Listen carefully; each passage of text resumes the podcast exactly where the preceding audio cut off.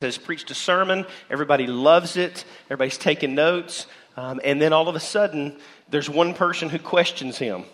And the one person that questions Jesus is the one who had been handpicked by the very hand of God to be his forerunner, which you wouldn't think he would be the one to question him. But the one who questions him is John the Baptist. John the Baptist says, Hey, we don't, are you really the guy? Right? And so last week we looked at how does Jesus respond when we doubt?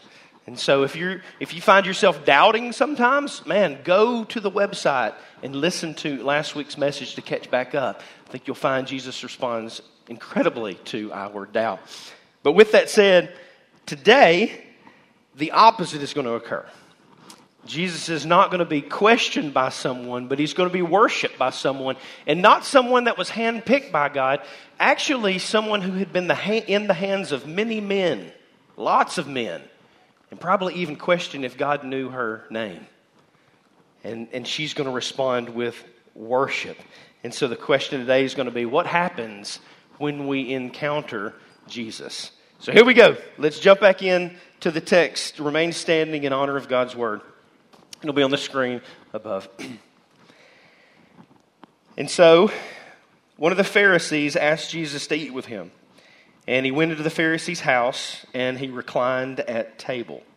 And behold, a woman of the city who was a sinner, when she learned that he was reclining at table in the Pharisee's home, brought an alabaster flask of ointment. And standing behind him at his feet, weeping, she began to wet his feet with her tears and wiped them with the hair of her head, and kissed his feet, and anointed them with the ointment.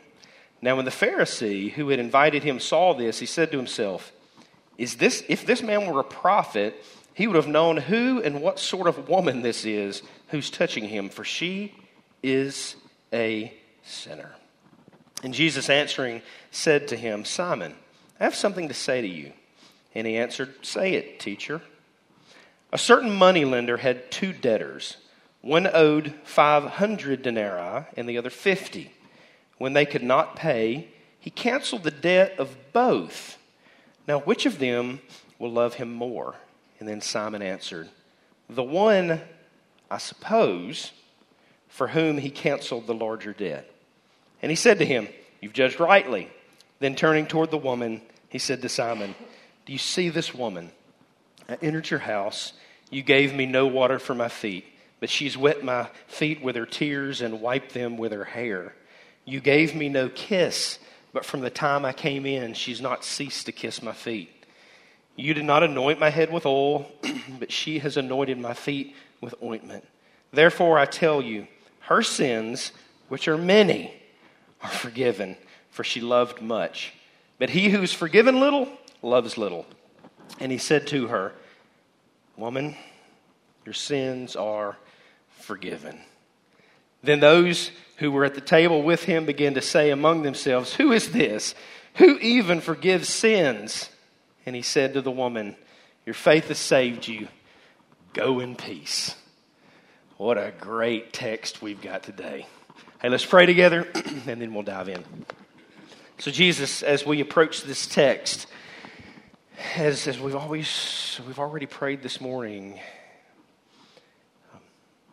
there's three top people in this room there are those who are pharisees by nature who think that their works and that their ability to do certain things will earn your favor and then there are prostitutes men and women who have sold you out countless times.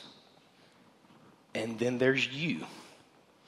And so, Lord Jesus, we do want you to be on display and you to be the one who can come in and touch the very hearts of both the prostitute and the Pharisee um, and bring them into a right relationship with the Father. Jesus, you be the one that's glorified as we look at this incredible text that you've given us through Luke. In Jesus, it's your name we pray. Amen. Amen. be seated. Well, church, we're going to go through this just a little bit different than we typically do. Usually on the screen, we like to give you the text and then circle and show you where we're getting everything from. But today, that would just be impossible with what all is going on in the text. So we're going to look at the text, and, and you can circle in your own Bible for yourself and highlight and underline, uh, you'll still see where we got everything, but we're going to go through it um, almost in phases, if you will. So, the first of the phases I just want to note or, or bring back to our memory is this the setting. Because I think the setting of this text is very important. and a lot of times we don't understand the setting. We'll just kind of gloss over it because uh, the text says that a Pharisee invited Jesus to his house. And so in our minds, we get the notion of it's something like if, if I was to invite Andy and Annalisa to my house. You come over, it's a cordial invite, right? Hey, hey, come over and you can come in. well, that's not exactly what's going on in the text. So the Pharisee was a well to do person, super rich. And I, I, did go through Sam's the other day, and I will be honest with you, I coveted the 86 inch TV that I saw as soon as you walk in. If one of y'all have it, I covet your, I covet your TV, okay? but, but wealthy people didn't have the 86 inch TV. They didn't have a pool in the backyard. They didn't have all these things. What they did have was homes that were built around courtyards. And so it would have been, no offense, if you live in a, in a, in a gated neighborhood and all that kind of stuff. I don't mean that at all. But that's kind of what they would have, it would have been like. They, he, they had all of the amenities of a neighborhood. And so their homes would have been a little bit more elaborate than everybody else's. And they would have been built around courtyards where everybody could gather. Now, now here's what, so here's what's going on in the text he's inviting him over not as a, as a, as a sign of, hey, I love you, brother. Let's just kind of hang out and have some fish and chips. That's not what was going on. They, they, to show how rich they were and how much power they had, anybody who was coming through that had got notoriety, they would go, hey, I want that guy's coming to my courtyard. And so it would be a race to get that person to come to their courtyard. And inside the courtyard, they would have tables set up and they would be able to do elaborate meals and feast and they would leave the doors open the gates open per se if you will. And so anybody could come in and out to hear the people talk. And so it was a dialogue.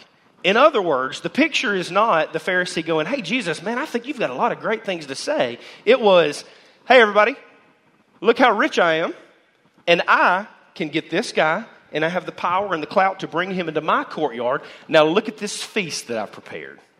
Look at the servants that I have all around. Oh, don't shut the gate because we want everybody to know. Hence, people could come in and out. So maybe you've wondered how on earth did this lady get into this man's house if it was a private gathering? Well, because it wasn't a private gathering. Now, do you understand a little bit more what's going on? Now it makes sense why she has come in. There are a lot of people coming in and out. And so, in this moment, the setting is you got this cool party, and you got this Pharisee going, I'm the man. I throw the best Super Bowl party.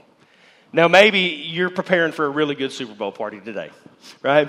And you've got the brisket going and you've got the wings going, all that kind of stuff. I'm not knocking you. As a matter of fact, I'm probably going to show up and get some, right? So, like these people, leave your door open and let's all come in and grab from your snack table. Okay? But this is the, this is the setting. You got to have that setting in mind to see the contrast of the Pharisee and this lady. So, this is the setting. Now, the sinners. So, you got the setting, but then you've got two very easy to see sinners in this parable, this story, not parable, it's a historical account. So, number one, you've got the calculated Pharisee. He, he's the pious elite. He's the one that, he's the first ballot deacon, the first ballot elder. He's, he's the one who has the, the robe and the tassels and all the stuff. He's, he's the guy. He's the man, okay? Everybody would have recognized him. and so, the entrance into his home of this lady would have caused um, all kinds of whispers and would have caused, all, why is she here? What is, what is she doing? It, it would have been kind of a, a, a, an odd thing. This man was well versed in the art of dialogue. He was well versed um, and known by everyone, so therefore he took the head of the table very seriously. So this lady comes in. In other words, the sinner that's the Pharisee would have said something like this Jesus, man, you should feel privileged to be in my presence. And we can even see that in the text. Because did you notice when they were talking what he referred to Jesus as? teacher. Remember that? They're talking, they're dialoguing, and he says, Oh, hey, hey, hey, teacher, I've got a question for you. In other words, I'm going to stump you. And this is kind of how I felt in almost every math class that I had growing up. Anytime the teacher was like, Hey, I've got a question for you, I was like, Oh, crud, this is not going to be good. Other than two plus two, I'm pretty much out, right? So, so this is kind of his, his pompous, arrogant, this pious elite. But then you've got the unhinged prostitute. And she's not the pious elite, but she's the rejected exile. She's the one who, again, felt the whispers and nods, felt the, oh man, I, I, know they're talking about me. And she's the one who was not well versed in the art of dialogue, but she was, she was well versed in the art of sexual abuse. And she'd been with many men. She was known in the public arena as this sinner. She was well known by everyone, not as the rich elite, but the one who was well abused, used, tainted, scarred, worthless. Dare I say, whore. This is who she was. She felt it. She knew that this was her. But instead of saying, Jesus, you should feel privileged to be in my presence, she would have said something like this Jesus, I cannot allow, I cannot uh, understand how I'm allowed to be in your presence. And so she didn't have a lot to say. As a matter of fact, if you look at the text, how many things does she say in the text? Zero. Not a one. She didn't know what to say. She was stunned that she was able to be in his presence. So you've got the setting, you've got the sinners, and then you've got the scene. Now it's easy to jump straight into what is occurring, all right? But I think what is occurring is maybe best understood by what has not occurred, right? What I mean by that is this the woman is doing what to Jesus' feet? Say it out loud. Washing Jesus' feet, which implies that the man and the host has failed to do what? wash Jesus' feet. That should say something to you. That scene sets up. It's a custom. It, it, it's a custom still in society today um, in, in that part of the world by many who are nomads and still live in rough terrain. Uh, they walked around with sandals. It was dusty, it was arid. And so when they came into somebody's house, the first thing they would do is they would take sponges and they would wash their feet. It was, it was a sign of uh, not just humility, but just uh, san, uh, um, sanitariness is it was sanitary all right? Cleaning his feet. But it was a show of I, I, respect you enough to love on you in this way. And the pharisee the rich pious look at me hadn't washed his feet and so what we've got is this lady doing this. And so because of this scene, we've got three postures going on. And I think the postures are very important because the postures reveal the hearts of each individual. So let's look at these postures. You got the Pharisee, who along these lines, I'm going to tolerate being near you so that you can be up under me and see how I really am your Lord. This is the Pharisee's notion. I'm better than you right? And so it sounds like this Hey, Jesus, hey, time is money. Um, I don't have time to wash your feet. Get in, there's your seat, sit down, point your stinky feet that way. We got a lot to talk about. This is the posture of this man's heart. You got the woman. The woman who sees the door open, hears that Jesus is coming in, knows that everybody in that courtyard knows exactly who she is and what she does, and she does not care runs in, doesn't go to the head of the table, doesn't ask a question, bows at Jesus' stinky feet away from everybody else, and lays there. And it sounds like this Jesus, there's nowhere else I'd rather be than just sitting at your dirty feet. Lady, you've done that long enough. I don't have anywhere else to be the Lord is here. The Pharisee, let's go, let's go, let's get it going. Boom, we got a time. Do this, do this, orchestrate this. The lady going, all of me for all of you. What a posture of the heart. And then you've got Jesus. The scene of Jesus and his posture should say something to us as well. Notice what Jesus also does not do. What he doesn't do to this lady is say, Hey, hey, don't touch my feet. What he doesn't do is say, Hey, get away. He allows her, implying, I am the Lord. And she is in the right spot. Pompous Pharisee, enjoy your lamb chop. Lady, thank you for loving on the Lamb who is here to take away the sins of the world. It's crazy, beautiful. Luke is so masterful at articulating to this. He knows what she's doing, and then he doesn't tell her otherwise, but we're not there just yet. The setting, the scene, uh, the setting, the sinners, the scene, and then the servings. The servings are on display. As we go through these again, I know that you've got a lot of servings that are going to be served tonight. I hope you have more buffalo everything than. I hope you have buffalo chips, buffalo wings, buffalo dip. Heck, I hope some of you actually cook a real buffalo, all right? You're, you're going to have all the buffalo stuff on display for the Super Bowl tonight. But there's some things served up here as well. The Pharisees served Jesus one thing he served him a chance to explain himself. Here you go, Jesus. I've let you in. I've given you a chance to talk. Now explain yourself. In, in good Southern, it would be something like this What you got to say, boy? This is kind of the notion of this guy's heart. He wasn't there to make Jesus feel at home at all, he was there to boast in his home. And then you have the lady serving Jesus something. The lady is not serving Jesus a chance to explain himself, but the lady is serving Jesus a feast of endless expressions of gratitude. Endless. It was a buffet. I love a buffet. I love it. I wish we had more buffets.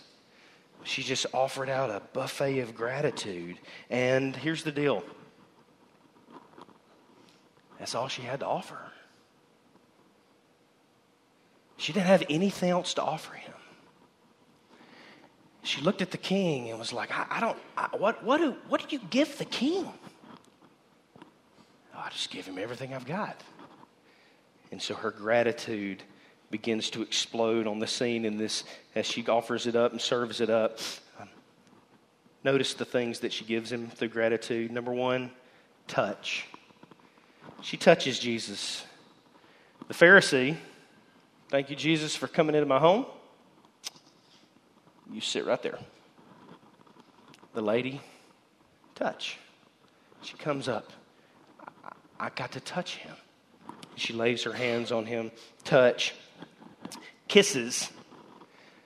Valentine is coming up. And Valentine is known by fat little angels who apparently are good at archery. um, and hearts. Think heart shaped chocolates and heart shaped, I don't know, whatever. There's heart, everything. Adoration. She kisses him. The most, I would argue, intimate um, expression of love that someone can give to another person. As a matter of fact, this is a story for another day. But you want to know a relationship that's on the, on the decline is notice if the kiss has begun to be absent. If the kiss is gone, then love is and adoration is waning. The kiss, adoration. And, the tense of the verse is not that she came in and kissed him, but the tense is that she kissed and kept on kissing him with kisses of kisses. She, could, she wouldn't stop. Everybody was stunned at what's going on. She anointed him, she served him that. An anointment. She, she poured out the best she had now, I know, guys, a lot of y'all, the best that you've got is Tommy Hilfiger, right? Or, or Polo. uh, ladies, white diamonds, you know, what, whatever it is. It, it, the best she had, she, she goes, I'll take this. It's all I've got. And as a prostitute, this would have had a value to her. It would have been the thing that sometimes just made her feel good about herself to put on just a little bit and at least to breathe in the aroma of something that was alabaster when she felt so tarnished inside. If I can just cover it up, it, was a prized possession to her. And she saw Jesus and said, Oh, forget me. You can have it. And she anointed Jesus. She served him with touch and with kisses and with anointing, and she kneeled before him. She served him humility. I'll bow in his presence. And you know what? You, you, you, you, you, you, you, all around there. All y'all. I don't care. I don't care. And she knelt. She, she served him. She rubbed his feet. She, she served him through tears. Tears that few had seen. The years of hard living had calloused her heart. And you guys know when you're in a hard spot and your heart begins to get calloused, sometimes it's hard to cry. As a matter of fact, there's some of you men in here right now going, I hadn't cried in 40 years. You might need to. you might need to cry. Like the fact that you're like, oh, I'm not a crier, like that is like good, like a therapist would go, okay, he hasn't cried in 40 years. That's not a great thing. Nobody had seen her tears through the years of callousing, but for Jesus, it all came out. She poured out her tears. She served him with her hair. Hair, this is fascinating. You got to go read the history on this. We don't have time for this. But the hair was the crown jewel of a woman. And so it was placed up and it was tied up. As a matter of fact, commentators will look will tell you if you look at this, to let down your hair in the front of a man was the same as to expose your breasts. That's how this was. Hair was a, was a wonderful, coveted thing, and how many men had tarnished her hair. And she said, Jesus, my hair, I will wipe your feet with it. Her hands, her small, dirty, damp hands. Jesus, they're borrowed and they're abused, but they're yours. And then lastly, her quivering heart. She served the Lord with her quiver. It had to be quivering. My gosh, I read this text and my heart starts skipping beats, much less the lady who's living it out. Her quivering heart going, it is unworthy. It is unworthy to be in your presence. I don't even have words. You can imagine the, the soaking mess and her heart just quivering and going, It's unworthy, Lord, but I'm willing to expose it before you right here, right now. Notice the, now do you see the contrast? Pharisee, pompous. I'm not showing you my heart. As a matter of fact, Jesus, you show me your heart. Mine's better than yours. Look at my house. Look at my courtyard. Look at me. And the woman. Bah. It's beautiful. And so the serving contrast is totally different. And so the question is when is the last time with running nose. You've been unhinged in your overflowing joy for Christ. Man, when's the last time? Even in the presence of human nobility, we clap, don't we?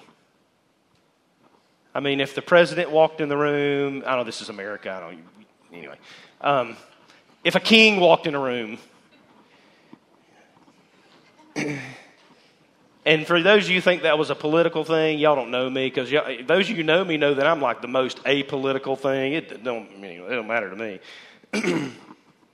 if a king from Saudi Arabia comes in this room, Probably everybody in this room will turn attention, take pictures, look.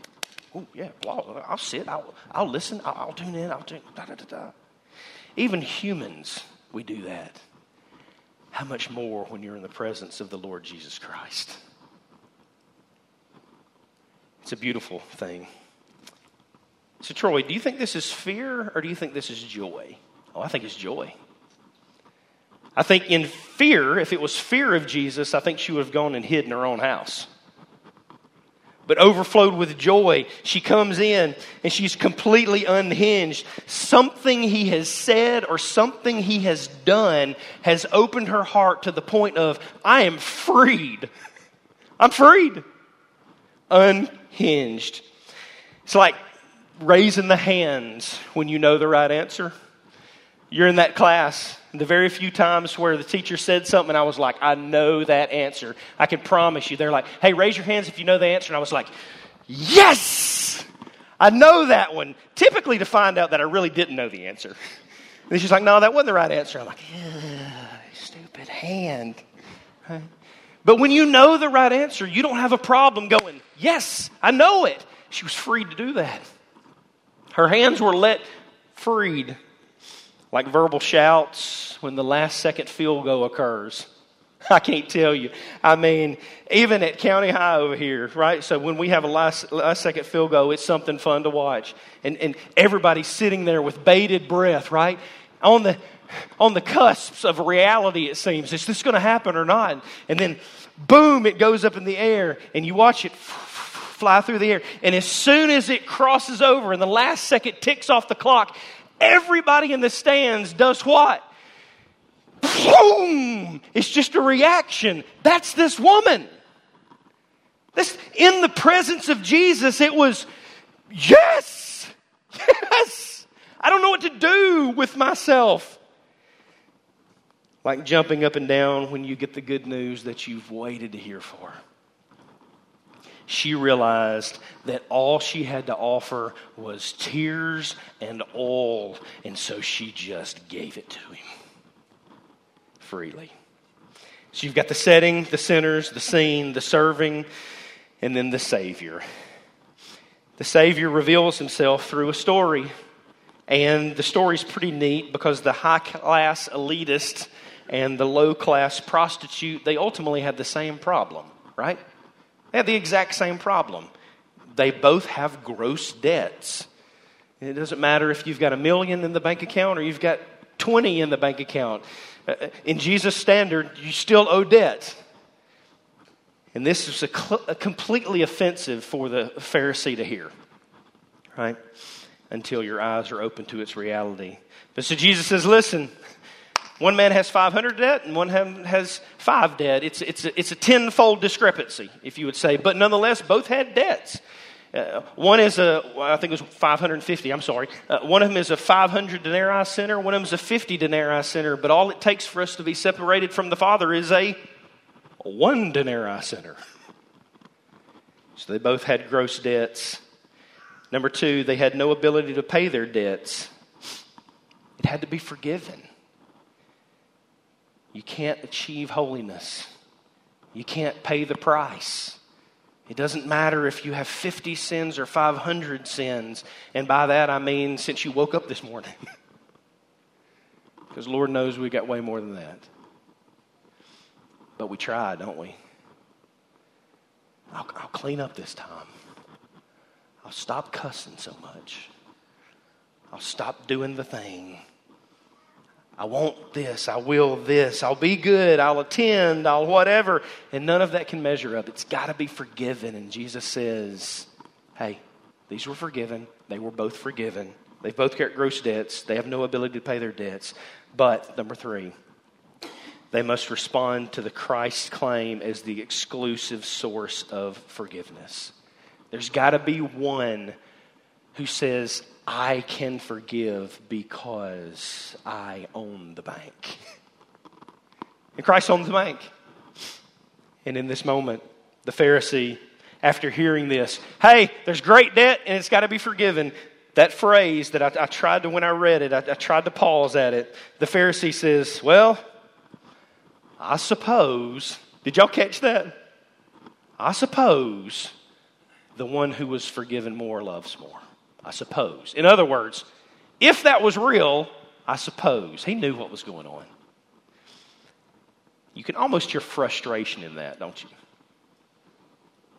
The woman, silence and nonstop service.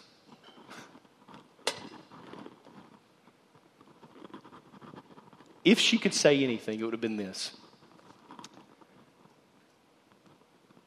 I'm the 500 sinner. There's nothing I can do to repay you. So, all of me, I give to all of you. The greatest sinners make the greatest saints, don't they? Why? Because they know. They know what they've been forgiven of.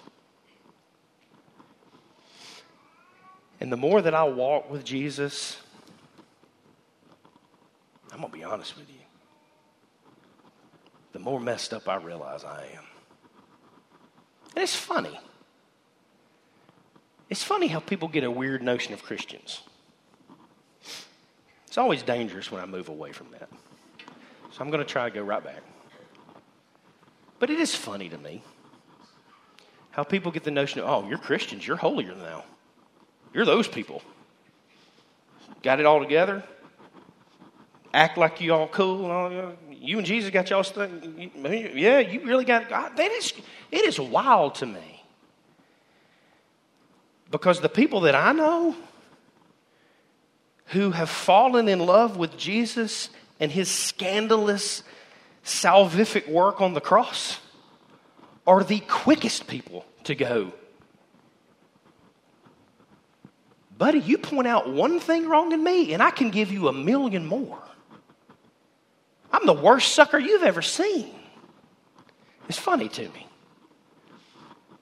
So maybe if you're here in this room and you've got the warped notion of Christianity of, oh, I've got to achieve, I, maybe you haven't understood the depths of your sin and how scandalously gracious Christ is to cover that sin for you. Those who understand their sin greatly make great saints. So if you're in this room going, hey, that's me, I'm over here. That's me. Buddy, I feel it.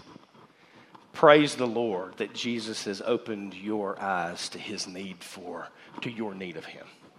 Praise the Lord. So are you pompous? Are you going, I get it, man. I need Jesus. If you're in this camp, have you become unhinged for his glory? It's a beautiful passage. Let's keep going and we'll wrap it up. Setting, sinners, scene, servings, Savior, and then the sense. Sense. I think there's three scents that fill the room at this moment. Number one, you've clearly got the stench of the religious elite's examination and rejection. It just stinks. Everything about it stinks. He wants a Lord that's going to put this lady on blast. That's what he wants. Point out her sin, get her out of here. Yuck. But he doesn't want to acknowledge that he too is just as much in need of a Savior. So you got the stench of him.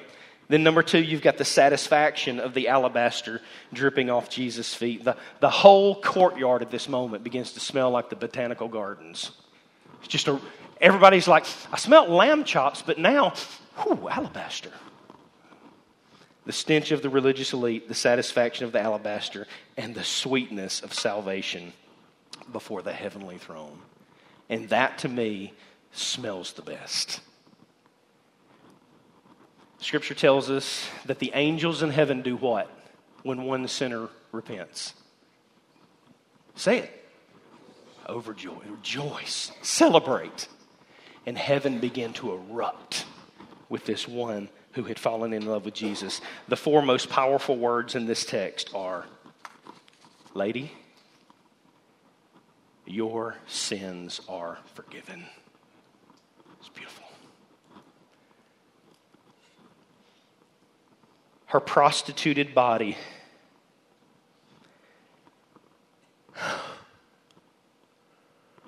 was given a virgin heart.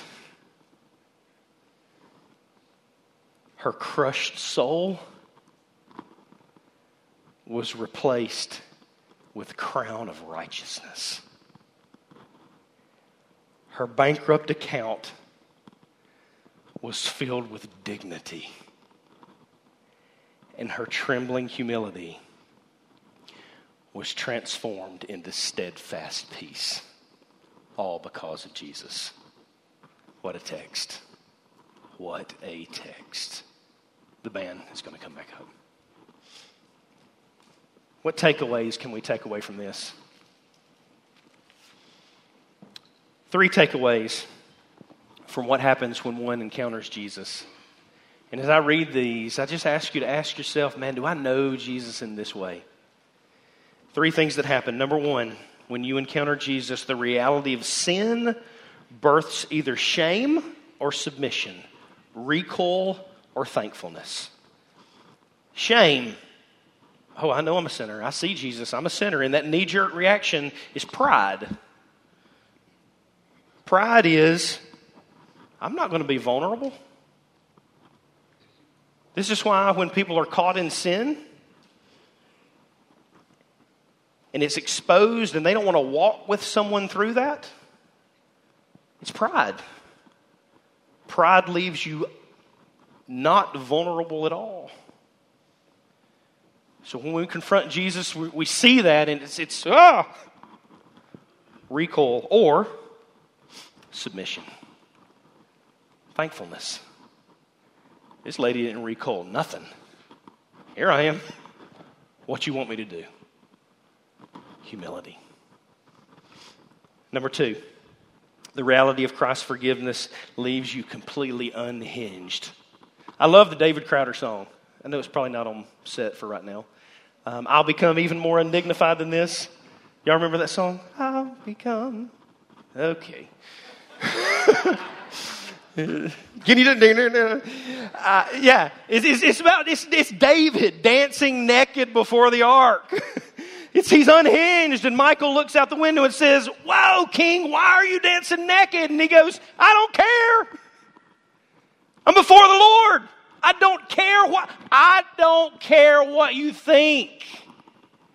How many of you this morning, when we began to sing, you go, I don't know if they're going to listen. They're going to like my voice here. They're going to like my voice here. I better just stand here like this. Unhinged she becomes completely unhinged before the Lord. Apathy. If you're apathetic to the worship of Christ, buddy, I love you enough to tell you, you do not understand the depths of your sin and how Christ has forgiven them.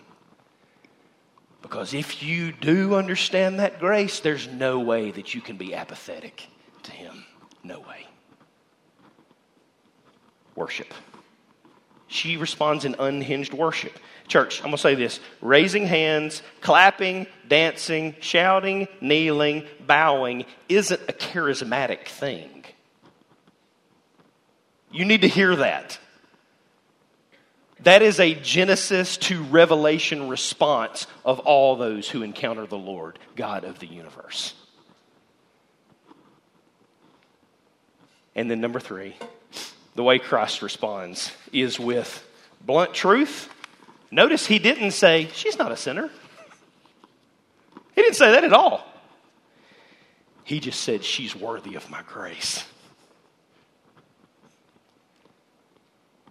That's how he responds when we encounter him in humility and honesty.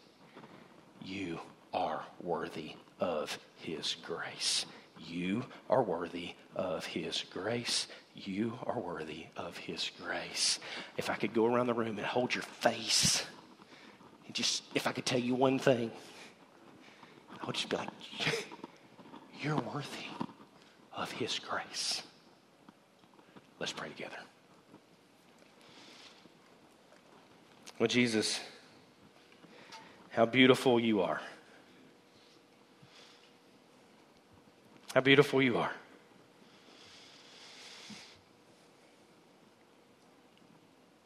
What do we offer you?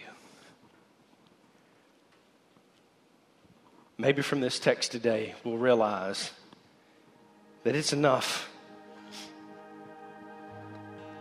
to stop trying to pay our way in or work our way in or get it all together and get it right and figure it out and do the thing and blah, blah, blah. But we'll see that it is enough to bow before you and say, I am broken, but I'm yours. Hold me, Lord. I am dirty and abused, but in you I see forgiveness. Lord Jesus, I pray we we pour out everything we've got in worship. So, Jesus, for the unbeliever in this room, I pray today they have come face to face with their sin, face to face with your scandalous grace, exclusive grace that's only found in you. I pray today they confess their sin, fall at your feet, and trust in you for salvation. Lord Jesus, do the miracle of salvation now. Lord, please do it now in this room. For every believer in this room, oh, Jesus, make our hearts completely unhinged to boast in how awesome you are. Yeah, outside. But right here, right now. Jesus is your precious name, pray.